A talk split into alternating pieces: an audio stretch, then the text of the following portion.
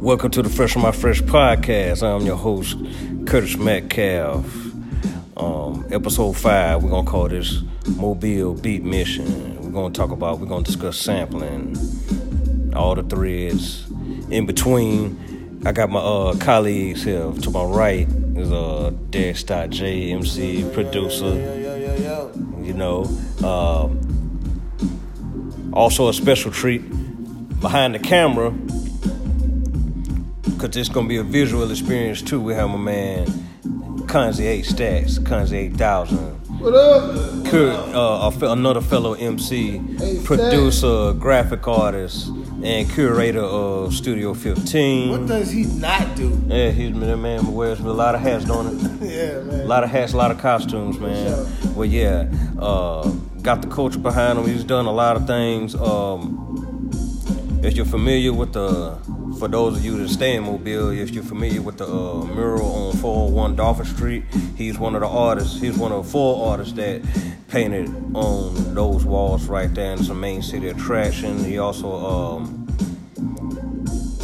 what's the other joint at the, you did a painting for the Harley-Davidson? Oh, yeah, the Harley-Davidson office. The Harley-Davidson office off of, Pleasant Valley at I-65, and y'all want to follow him on Instagram. He's at Konzi 8000, and hit the link to his Patreon, because he will be having content on there pertaining to current happenings and stuff. And we won't speak on it right here for the sake of the show. You know, some things are pending, but set up a date with A-Stats when it comes time for the paint party sessions usually on a Friday and Saturday. Sure, Studio 15. Yeah, Studio 15. That's right here, 15 Suite A, 15 Open Street. Yeah, 15 Open Suite A. 15 Open Street, Suite A. We gonna get into it, man. We gotta talk about this sampling thing, man. All right. We gotta talk about this sampling, where it started, where it came from, why hip-hop sounds the way it sounds. I know for me personally, it starts with the vinyl. Vinyl? It starts with the vinyl, so that means it also starts with the DJ.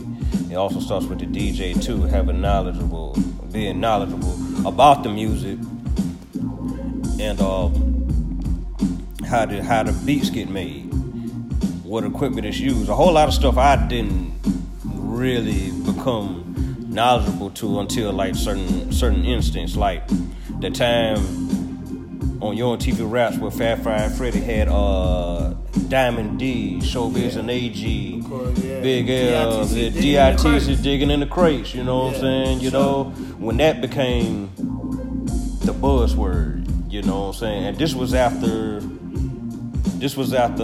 De La Soul was sued by the Turtles. Yeah, and you know,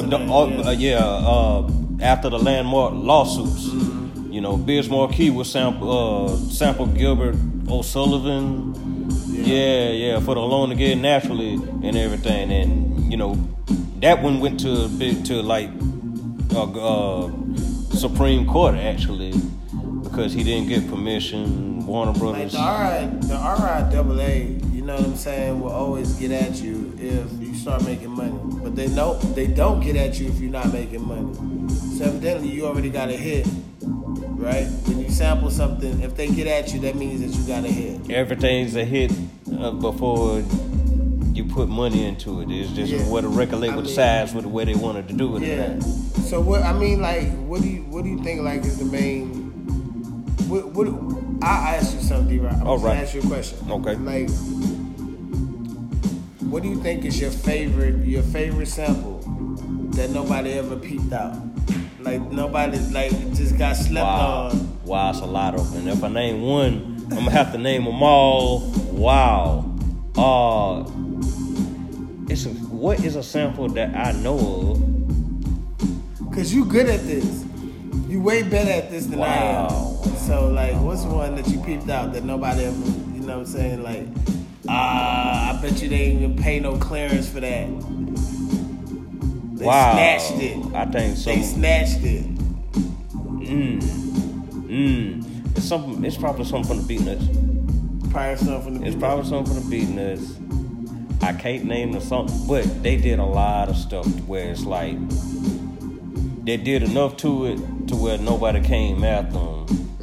Where nobody came after them or something. I know it's something Premier did for, like, you know, earlier Gang Starr. I don't think you could ever fuck with Premier when it comes to that, because Premier's gonna chop it so hard. That's like before we could even really chop. He's gonna chop it on the boards. Like, you never gonna know where he got it from. Yeah. You just gonna hear sounds. He's just stealing sounds. Yeah, he took the stab. He took that stab. Yeah. He took it to an abstract level, yeah, to where it was like, damn, you really can't fuck with him about it, because, like, it went to a level of arrangement. Yeah, like, what you gonna sue me for? You gonna sue me for one violin hum or just some shit like that? It's just like okay, since we talk about Premier, Biggie's 10 Crack Commandments. Exactly. Like, if you know what he sampled, there's nothing but, like, two notes. Dude, I do not even know what he sampled. You don't even know what he sampled? I do not know. And I'm a producer. I've been a producer for, like, 20 years. I have no idea what he sampled. I never even looked it up. Like, I have no idea what he sampled, man. You know what I'm saying? Like, the only thing on the album I know he sampled was Angela Wimbush. You know what I'm saying? Like, talk about on the bigger album. Yeah. On the bigger album. Right. That's the only thing. Like, that's the only thing I know he sampled. Like, they also put stuff. That's another thing that segues into, you know, the liner notes. Mm-hmm. Unless somebody, you know, everybody didn't read liner notes. So if they didn't read the liner notes, or they weren't just into, like, looking up records to sample or something like that. Because I know a lot of people started like that too. Like, okay, a guy you produce for, he asked you to make a beat, mm-hmm, and he asked you, you gonna know who it is when I say it too. Right. He asked you to, like, sample that Jazzy Jeff and the Fresh Prince of Summertime. Yes. Yeah. It's like, you know, in those cases, like, folks don't know the original. Like, this person that you talking about, he actually told you to remake the beat. So, yeah, because you know it's already sampled. It's cool. I know it's already sampled, but I had to trap it out. But that's a different story. You know what I'm saying? But, like, at the end of the day, like, when you go about that, it's like, we know the songs. And to be honest with you, we actually enjoy those songs more than we enjoy the songs we might produce, which is some real funny shit. Right. By the way, because I actually enjoy those songs. Like, I like listening to those songs with my mom, my dad, my pops. I mean, my kid, my girl, all that type of shit. Like, I actually enjoy listening to those songs. So, I actually vibe to them in a different way. And, like, to be honest with you, Rob, that's the reason why I like producing those songs. Because it's like, I want to keep that vibe. The same vibe that the song that you sample gave you. Yeah, when I loop it, when I chop it, or it's something else. I just want the sound. Right. I just want that sound. I want that horn. I want that bass line. I want that, whatever. But if I loop it, I want that same vibe. I want it to feel the same exact way that you felt when you heard that. I think, like, Snoop Dogg album taught me that. Like, when I listened to Dramatic sing over Doggy Dog World, I was like, Doggy Style. Yeah, like Doggy Style, like, one of my favorite albums with some samples on it and some, like, that, and some sample loops on it, because it was like... It was samples on there, and they did a great job of replaying stuff. They did a great job of playing that stuff. Yeah. Like, I think, I don't know, you can tell me, because you'll know better, D-Rock. Mm-hmm. Did they play the samples? Did they do the samples and then replay them afterwards, as an accompaniment, or what? How did they do that? Long story short, I think they sample stuff. There's a good bit of it is sampled. Like, the shiznit is sampled. As far as the drums, they did beef them up. They probably had a live player come in there and, you know, add something to the percussion. But as far as, like, everything else. they replayed some stuff, because like I've listened to like sample mixes and people would go and find the samples to them, and they were like, yeah, this was played like the flute part came from somewhere, and you know the bass line was interpolated from this, but mostly overall it started with the sample first and they just went back in and replayed some stuff. Alright, so start with the sample first, like the beat maker sitting at home doing what the fuck you doing. Yeah. At this point, it's probably Warren G or Daz or Dre, right? Most likely Daz. You're right. Yeah. Most likely Daz, right? Doing that, and then turn that into the studio, and then they just kind of layering that shit in. Alright, I put it to you like this. I got a show that I love to watch, right? A show I love to watch called 401 and Fire, where they make knives and shit. Uh-huh. Right? Awesome ass show. So what they do, they call this shit Damascus. They take a piece of steel, layer that shit with another piece of steel, layer that shit with another piece of steel, another piece of steel, another piece of steel. Then they forge it up, and then when they forge it up, it makes like a stupid, crazy, dope design on the blade, because they have different types of steel on the blade. Is that how you see a sample being made? Or a beat being made using the sample? The beat is more like the steel having those forges in it. The blade being made. Yeah. The blade being made as far as like, because you can stack your samples in a way, or you can look at the song like that. I look at most songs that I sample as being perfect. Yeah. Like, it sounds the way it sounded because the writer wrote the notes on the scale that way and then carried it out to like your instrumentalists and stuff, and then it's that song. But don't you not hate when a person don't get the gist of what you was doing with the sample sometimes? Like, it might be like a word in that sample, right? And you want them to follow that, but they're not following that. Oh yeah. Everybody has that. I think Kanye West expressed that when he produced "You Don't Know My Name" for Alicia Keys. Yeah. He said he did. I read an interview. He said he did that beat like that to get back at all the groups and stuff in the sweet part of that record. Like, you want them to stop singing over that part so you can sample this shit, because that's the livest part of the record. All right. So that part is like what you just explained with the forging of the blade, you know, you're stacking steel on top of steel to get the marks in the blade and stuff, you know what I'm saying? I mean, that's how I always looked at samples. It was like, if you give me a record, I'm looking for everything that I don't know how to do. Alright, I know how to play keyboard, I know how to play drums, I don't know how to play bass, I don't know how to play the oboe or the clarinet. A lot of producers are like that. Wind instruments, all that type of stuff. Like, I don't know how to do it. But what I do know how to do is listen to what is great about certain people that play it. You know what I'm saying? Like, I love, like, anybody whose last name is Humphrey. They my best friend. You know what I'm saying? Bobbi Humphrey. Yeah, I love Bobbi Humphrey. You flipped a couple of Bobbi Humphrey tunes. Yes, I have flipped a couple of Bobbi Humphrey tunes. And I have. I got one in the stairs, actually. you got to flip some Bobbi Humphrey tunes. And it would have switched. Yeah, we could do that. Indeed. And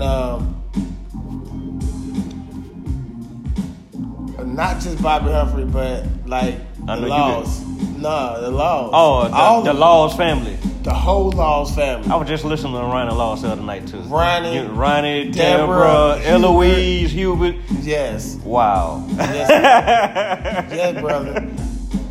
The greatest thing about sampling to me, on some real shit, is that a lot of times I'm not just doing it to make a beat. I'm doing it for the vibe. I just listen to these people's music and like actually just try to become a better musician by seeing how hard they work at their craft. Like, I'll listen to their songs and may not sample them for another 2 years or something like that. It just might stay my favorite song for a minute, and then just one day I might just wake up and be like, you know what, fuck it, I'm gonna sample that. I have come across that type of way too. You know, you might find a record. I might find a record that's just so ill. It's just like I can't do no justice to it. Trying to flip it, it's just a beautiful piece of music to me. Mm-hmm. You know, or it's so overwhelming. It's like, yeah, I got to conquer this later.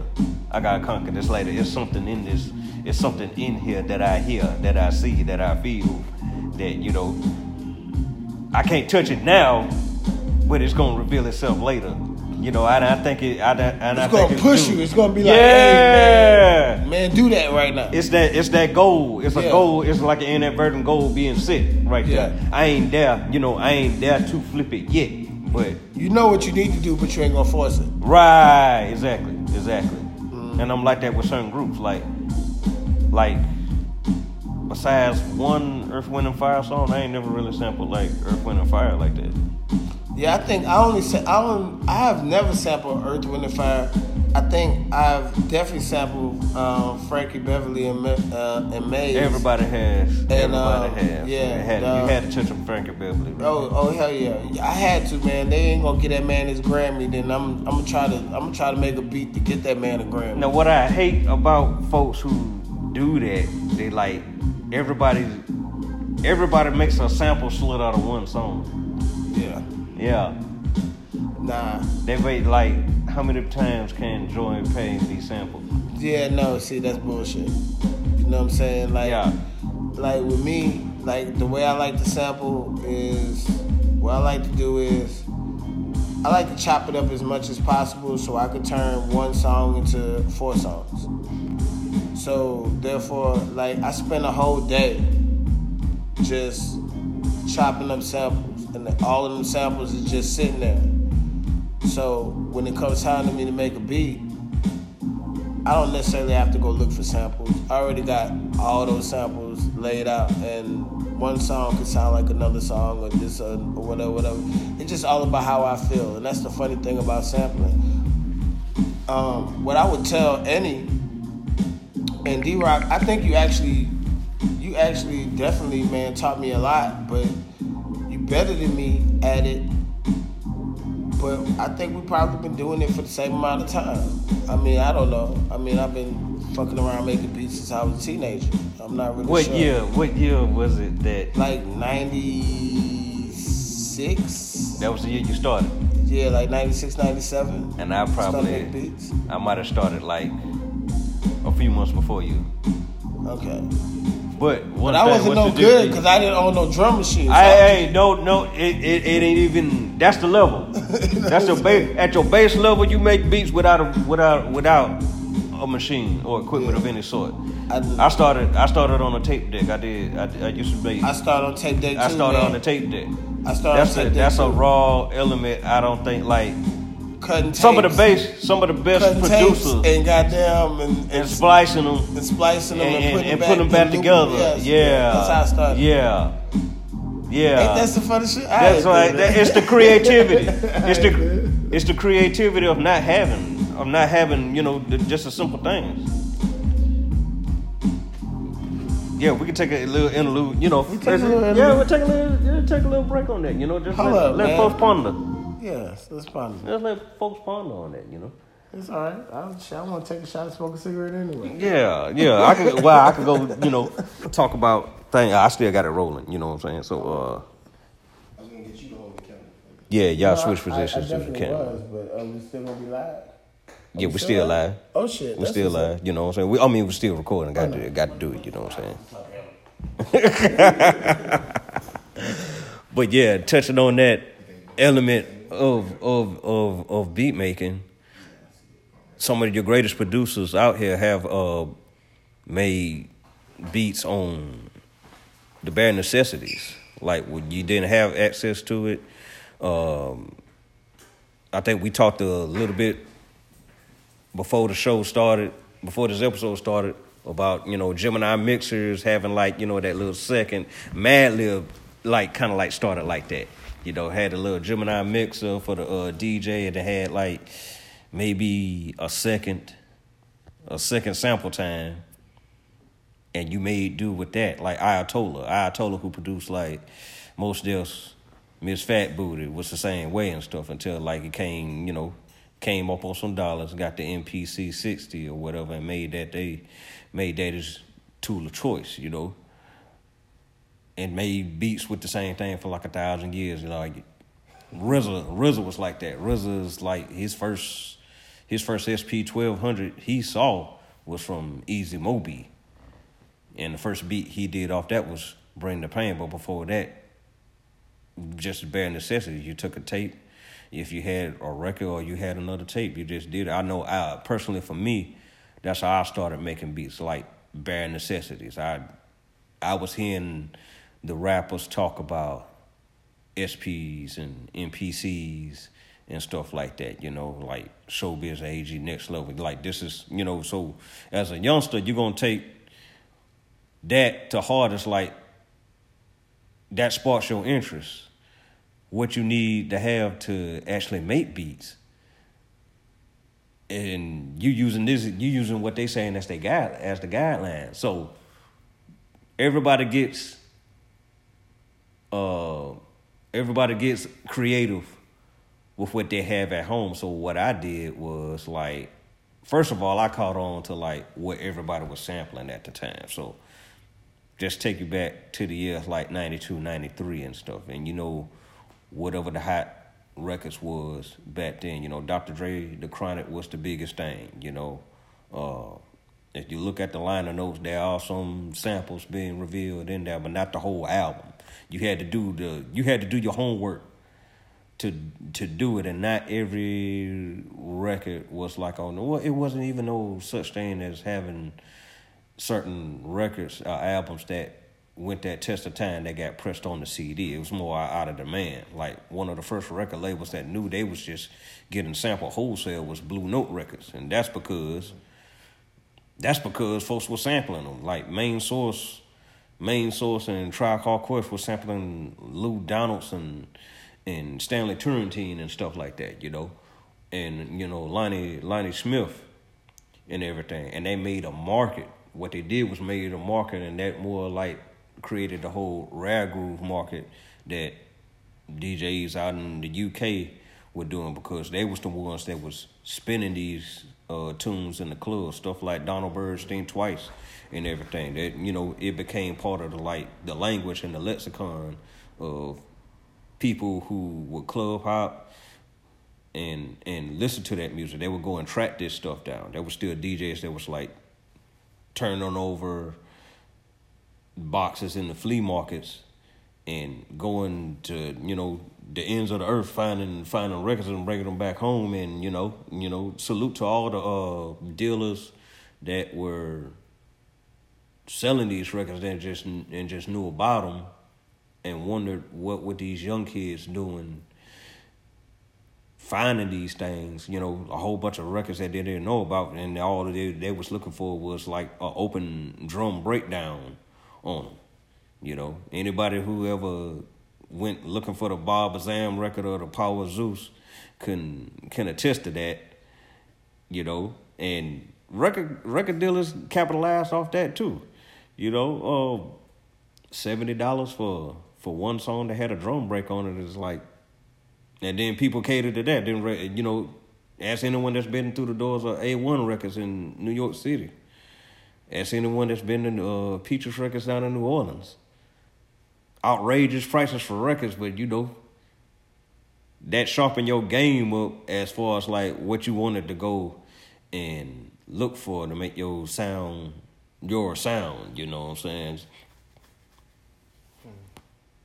We got my man Konzi 8000 next to me, man. What's good?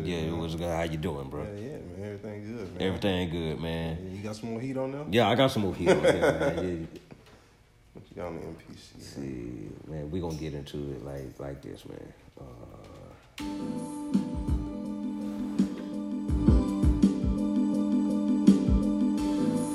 Just to cast that color over what Dr.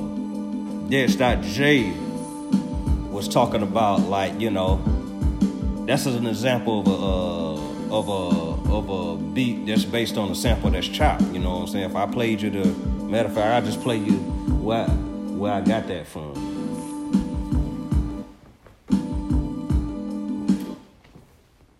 There's all the pieces and stuff.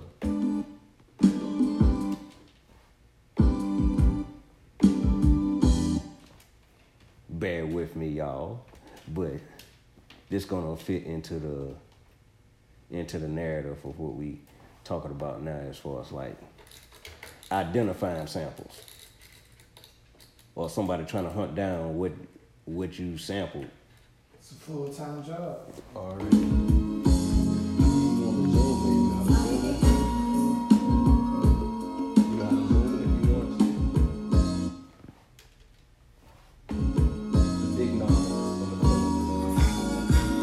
Piece by piece, it's a real complex work. The back one.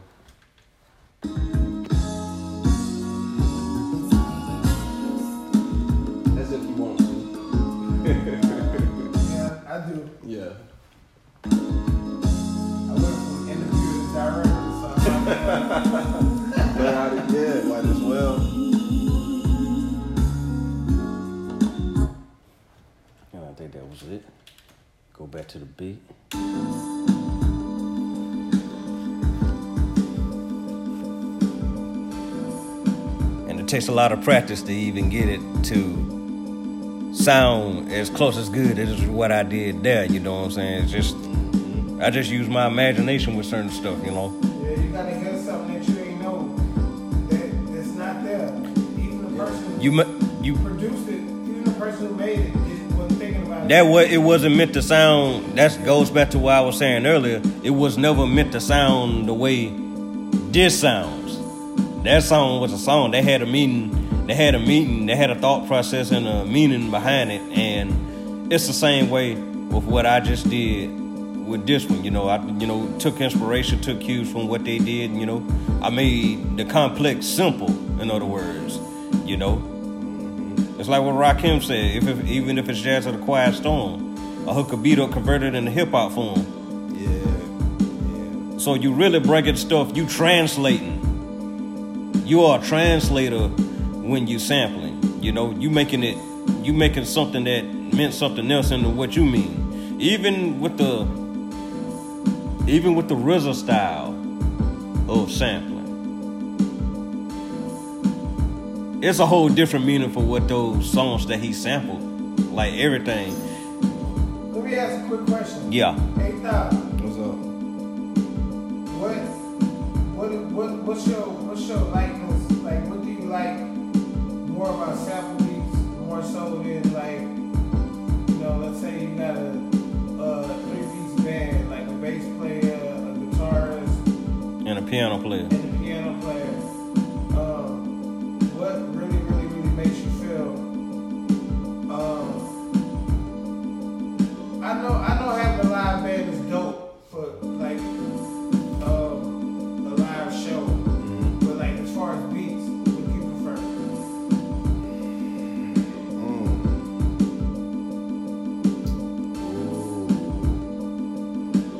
I think I prefer a live band because me sampling is only the rendition of a live band. I'm sampling live bands anyway to make my beats. You know what I'm saying? So, like, for instance, we were listening to Freddie Gibbs on Tiny Desk today. And, you know, Man Lib produced it. You know what I'm talking about? There's a lot of samples on there. But on a Tiny Desk concert, they're not... I didn't see an MPC up there. You know what I'm talking about? Like, everybody... You didn't see it. But it probably sure it might have been. You know, but I didn't, per se, you didn't hear any loops for real. It was the instrumentation of real musicians replaying the samples and the loops. You know what I'm saying? So that's what made it beautiful. You know, like I like, even with sampling, I would sometimes sample, get me a loop or whatever, and then play some over it, and then get my homeboys and stuff like that to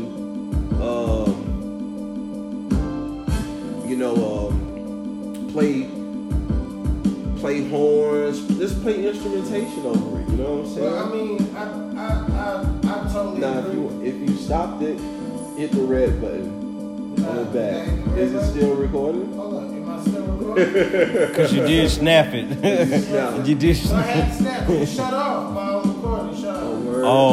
Yeah, so I had to cut it back on. Yeah, the screen had shut off. You see the little red button?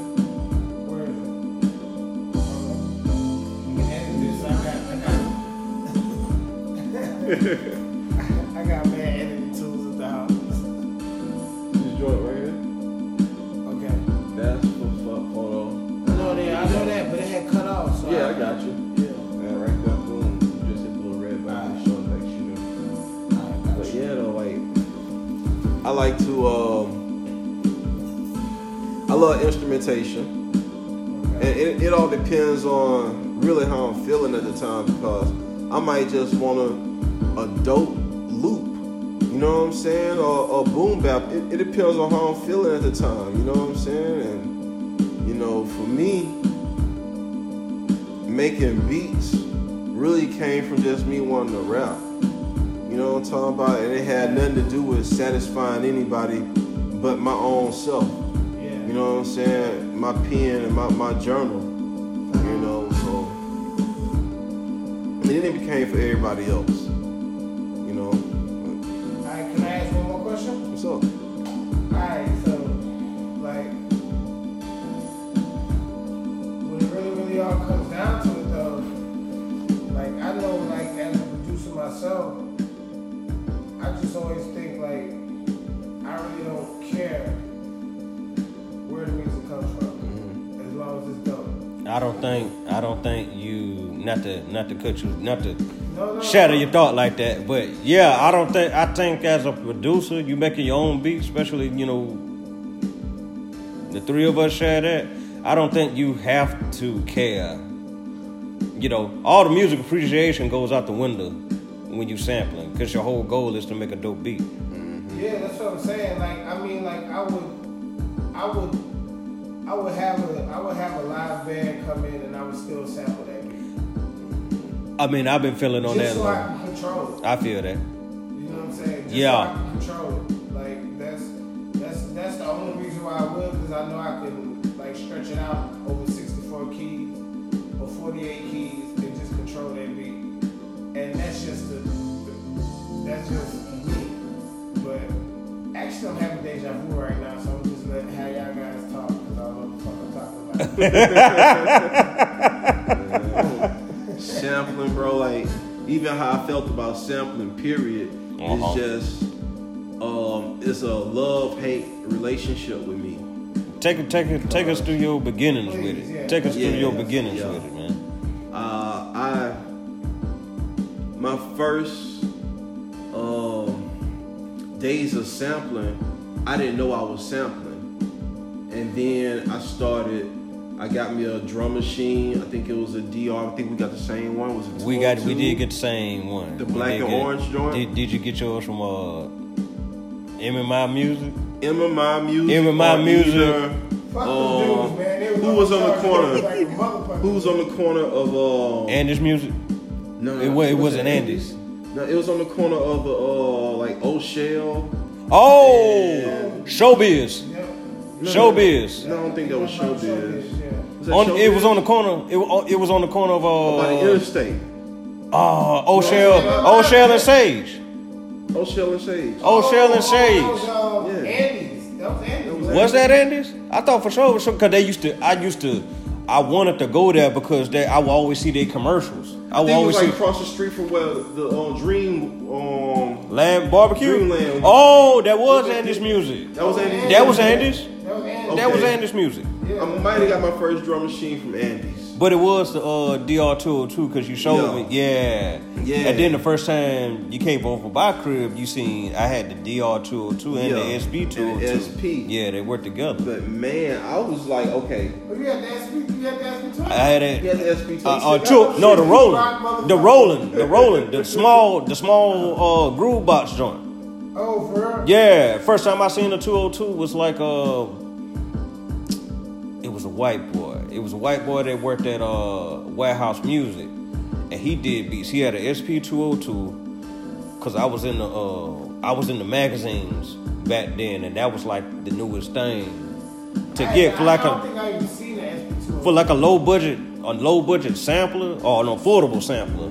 Yeah, yeah. It's crazy now that I got a SP 202 back then, and our cats is using the SP 404 nowadays and stuff. You know what I'm saying? The 202 didn't have all the effects that has. You know what I'm saying? It had like a couple of filters, a couple of low bandpass filters. The time stretch was shitty.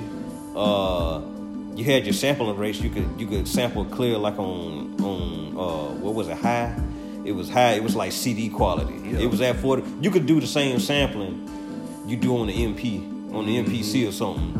That you could, you know. Like my machine that I used to use, like EPS. Like EPS. Yeah, or the EPS. You could change the sample rates on the EPS. That's why guys like LP and RZA used it all the time. You could put it on the low setting. You could put it on lo-fi, and then you have like maybe like 2 or 3 minute sample time or something like that. Yeah. I'm finna trip you out. But yeah, go. This how I started sampling, bro. Like I say, this is before I knew I was sampling, and my first days of making beats. I don't even think I had my drum machine or my Tascam 4-track yet. I had a Sony mini disc player, and I'm like, I might have been like 15, 16 years old. I'm still the only motherfucker I know that even had one ever in life. I might have been the only person that ever bought one in America, bro. It was a deck that made Sony mini disc, and you know how everybody had the Sony Walkmans, tape players, but I had a Sony mini disc player that had CDs that had up to like so many megabytes of RAM and. Yeah, bro. Yeah. I was making my own mixtapes and all that then with like 1,000 songs on the way back then. That was crazy. So also I had the Sony Walkman, so I would make my own mixtapes on the rack and then just take them with me. But so one day I'm sitting there recording, and now you can record and play just like a tape player with it. Mm-hmm. So I think I'm making recording a mystical song on the CD, and it's at the end of the song, and I make a mistake. I hit record and play, but how I have it set up, it was like on repeat, and then it was on repeat one, and then I also had it set to where you could have like 1 second delay, a 2 second delay, or no delay. So when I made a mistake and hit record and play, it made a perfect loop of the beat. So you sampled by mistake. I sampled by mistake. I was like, oh my God, what the fuck, man? What is this? So I'm like, oh shit, I got my own instrumental of this song. And I said, dude, I'm finna just go back and do everything like that now. So I'm on Me Against the World. I'm on DMX shit, Flesh of My Flesh. I'm just making instrumentals, bro. And just like taking pieces. And then, okay, I'm like, I want this part of the song, then I want this part of the song, but I gotta do exact. And then I'm so off, it ain't have to be 1, 2, 3, 4, 1, 2, 3, 4, 1, 2, 3, 3, 4, whatever. And I would put it together and make my own beats like that. So then I had stopped that. And then I went to, I guess, real beat making, if you wanna say that. I got the drum machine. Then I ended up giving me a Triton. I'm like, yo, niggas using Triton these days. I tell no sweat. I'm gonna have me a Triton next week. He laughed like, nigga, you can't afford no Triton. What you finna do? You gonna hustle? I said, yeah. Go get this Triton, nigga.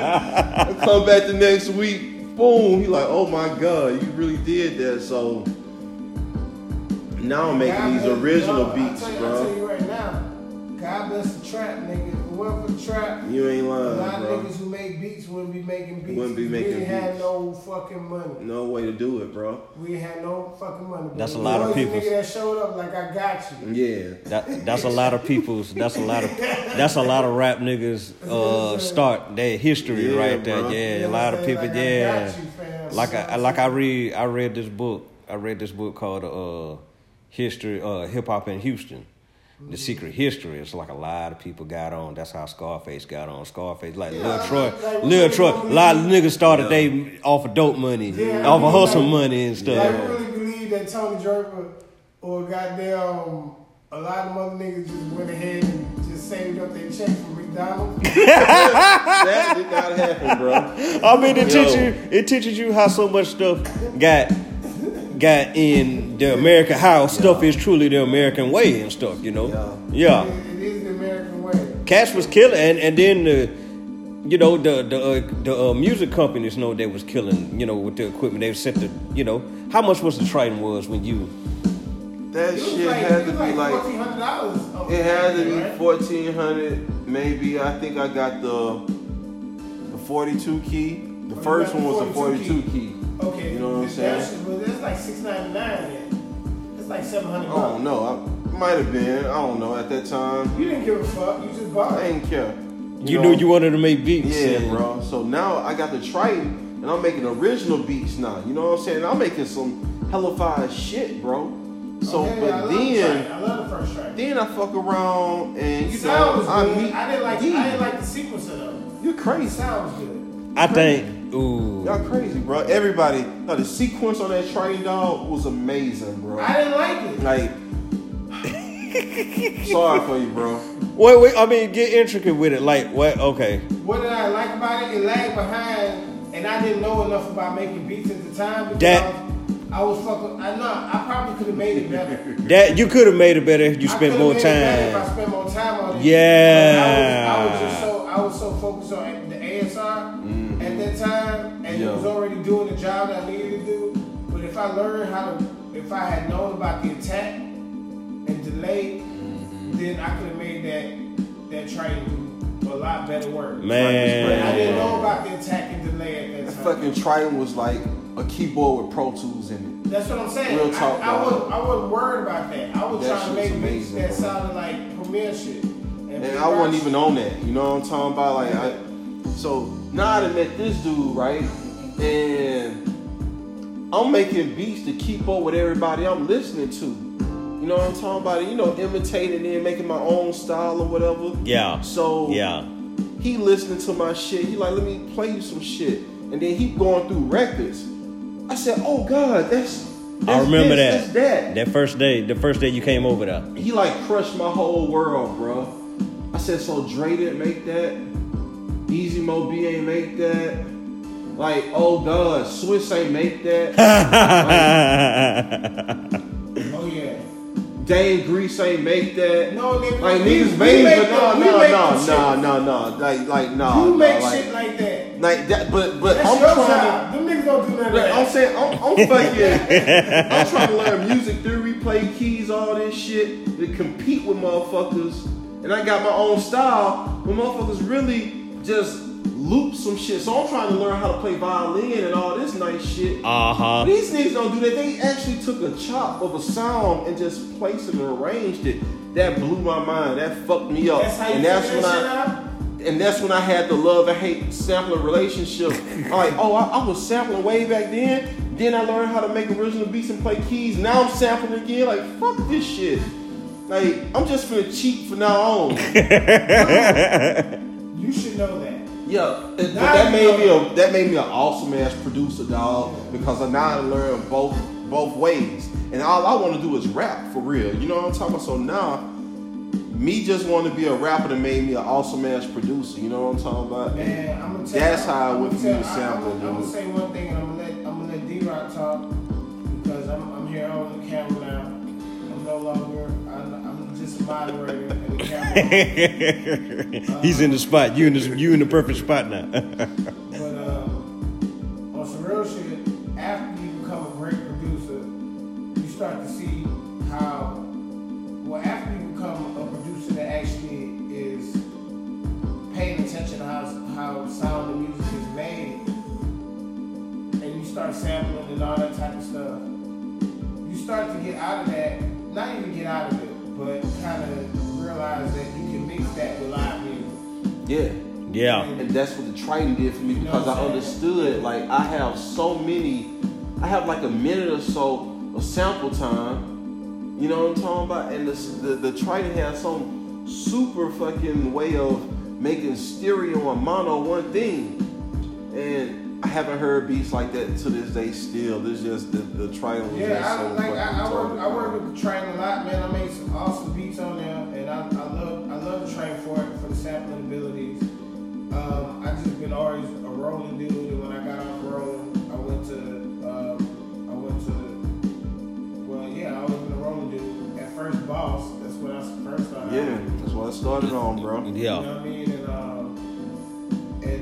And went over to using DAWs. So, D-Rock. Yeah. Quick question. Yeah. What do you think about digital audio workstations, man? Other than your standalone beat machine? It's wonderful. You know I use Reason, so don't shit on Reasons, all right? Oh, no, and you know what? That's my first DAW I started making beats on. Like, Reason, all right, here's the thing with DAWs. If you was used, people see that as like an easier way to the top. Oh, it's not. No, it's not. You got to learn it just like you learn a drum machine. Yeah. Or you don't know anything else. With DAWs, with a computer screen, you see what you're doing. You see your music, in other words. Yeah. I didn't know cats was making beats on computers until like mid-90s, late 90s. I'm gonna say late 90s, like at least 96 or 97, when that Sony made. Cost more than the drum machine. Yes, it does. It actually does. I know that was a producer from the West Coast who produced for Styles and Beyond, named Vin Scully. Vin Scully produced with this program that Sony did called Acid. I remember Acid. Yeah. That was the first one. Yeah, remember there was just Acid and then there was Cakewalk. And stuff like that, you know what I'm saying? It was just, that was like the new shit. That was like the new shit, and everybody that was using your hardware. I remember Innuendo and all that type of shit. Yeah. I know it's a couple more brothers that produced with us, Polofius Jones and FDR. They bought the first hip hop EJ. It was this program called Hip Hop EJ. That did what, like, it did what Fruity Loops does now. Nah, I got a problem with Fruity Loops. Everybody's got a problem with Fruity Loops. Wow. I'm just saying, I got like a small problem with Fruity Loops. You got a small problem with Fruity Loops. I think, man, it makes stuff just a little bit too easy, man. Making beats should be a little bit harder, man. What's the difference between Reason and Fruity Loops? Yeah. Them two Reason Fruity Loops is like a rack mount beat machine. Just a fucking rack mount beat machine. Yeah, it's virtual racks. Wow, yeah. It's virtual racks. Yeah. You know what I'm saying? It's like a rack mount beat machine. It's like working at MPC, except that it's just virtual. Yeah. Instead of you having to buy it. That's the difference to me. Like, Fruity Loops seems like it does a lot of the work for you. Reason don't do work. Now, in the beginning, Fruity Loops, bro. Do work for you, but Fruity Loops does the work for you. I think they got a trap set, yo. Now, you know, a lot of my homies, you know, me and my homies, we set a lot of trends, and they looking at us make beats and all this or whatever. So then when Fruity Loops came around, a lot of people are like, yo, I'm making beats, cuz, blah, blah, blah, hit, whatever. Man, check this out. So I have a homeboy, he'll play me a beat he made on Fruity Loops. Then I have another partner play me a beat on Fruity Loops. It's like the same shit. It's the same beat. You know what I'm talking about? I said, huh?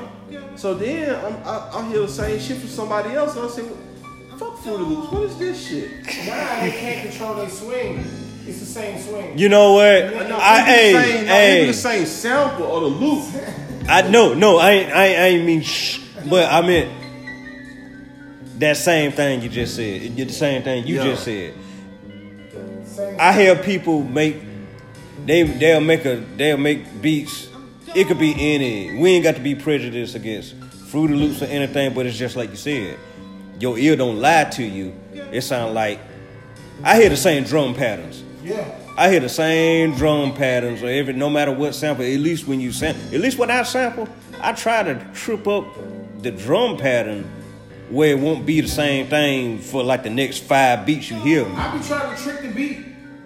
Like I want to trick that song into being something else. Yeah. Yeah. You feel what I'm saying? Yeah. Like if I sample Michael Jackson, Dirty Diana and some shit, I don't want you to know that that's what it is. Yeah. Unless you hear my voice. But it seemed like that shit sync up and link up too easily. And I'm just not with it. It's boring to me. It's not even being a musician to me. It's like, you know what it's like? You know what it reminds me of? It reminds me of when somebody in middle school taught you how to draw a bark circle.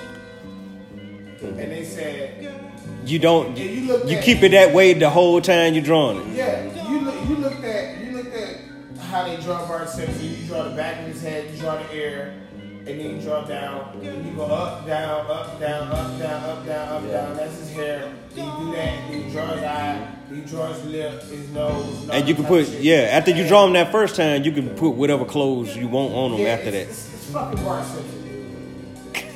You know what I'm saying? It's entertaining. Bert Simpson. But not hard. You know what I'm saying? The bootleg. It's fucking Bert Simpson. You can bootleg the shit after that, you know?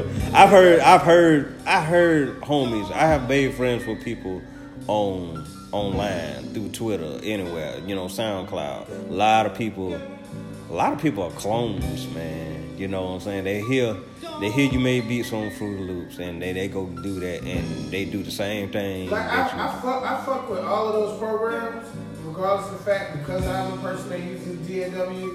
But like, I just want to see people turn it on his head, and I think the people who are actually getting rich off the shit they use Fruity Loops, I think those are the people who turn it on his head. I think. The dope-ass producer that just look at that shit as a regular DAW that I'm just using, but I'm going to use a whole bunch of other shit, like I'm going to get a bass player up in here, and I'm going to do this, I'm going to do that, and then make dope-ass beats. Oh, I love that shit. But if you just have Halloween music and some 808s, yeah. I'm not really rock with you. You sampling? I know a lot of people that make beats on Fruity Loops, and that shit is real dope because they took it to another level. They do a lot of instrumentation.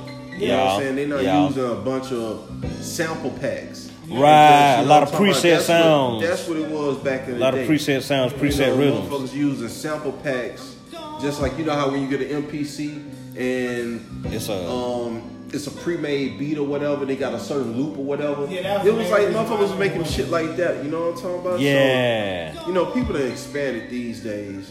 You know, but especially with me with sampling though, like I take that shit to a whole nother level. Like even I will hook up a microphone in the back of the MPC. You know what I'm talking about? Just record some shit out in the world. You know, or tap on whatever. You know what I'm saying? Yeah. I will hook up my PlayStation, the DVD player, all kind of stuff to the MPC. No doubt. And no doubt.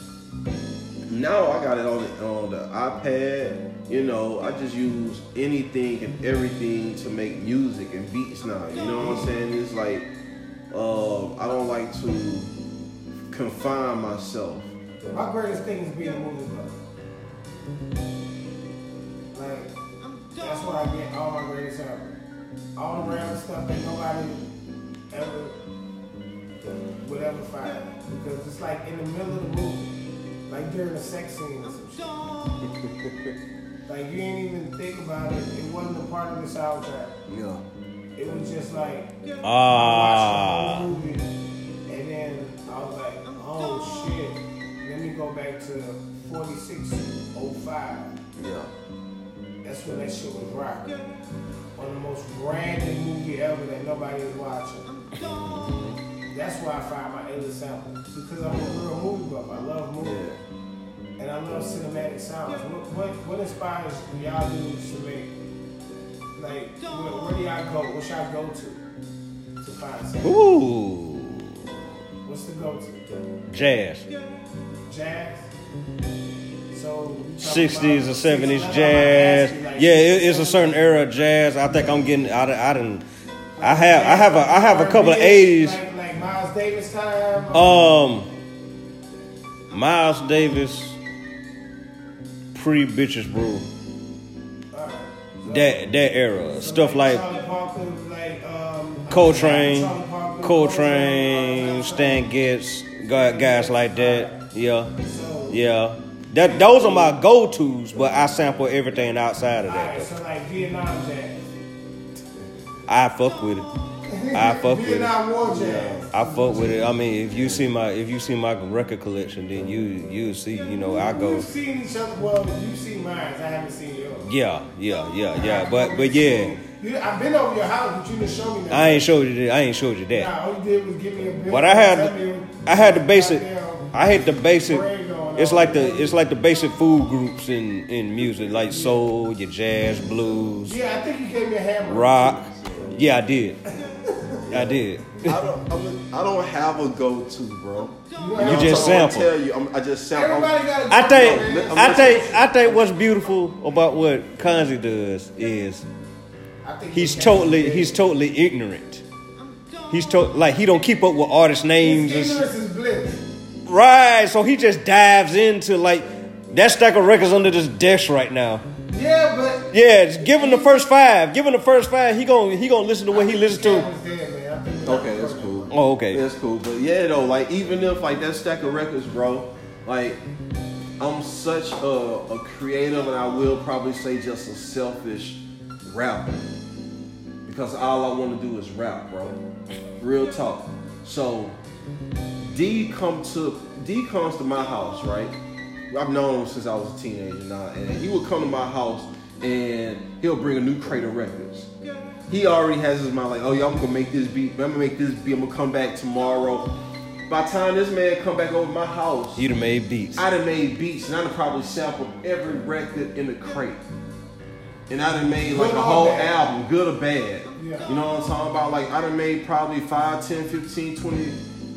20 beats, and he like, God damn, dog. Yeah, go. And I'm just going, and then like, so where'd you sample? I don't even know. Who did you write the name down on the file? I don't even know, bro. I just wanted to make a dope ass beat. I didn't have luxury of that, man. Like I literally had luxury of that. Like my pops is like he plays so much different kinds of music. Yeah.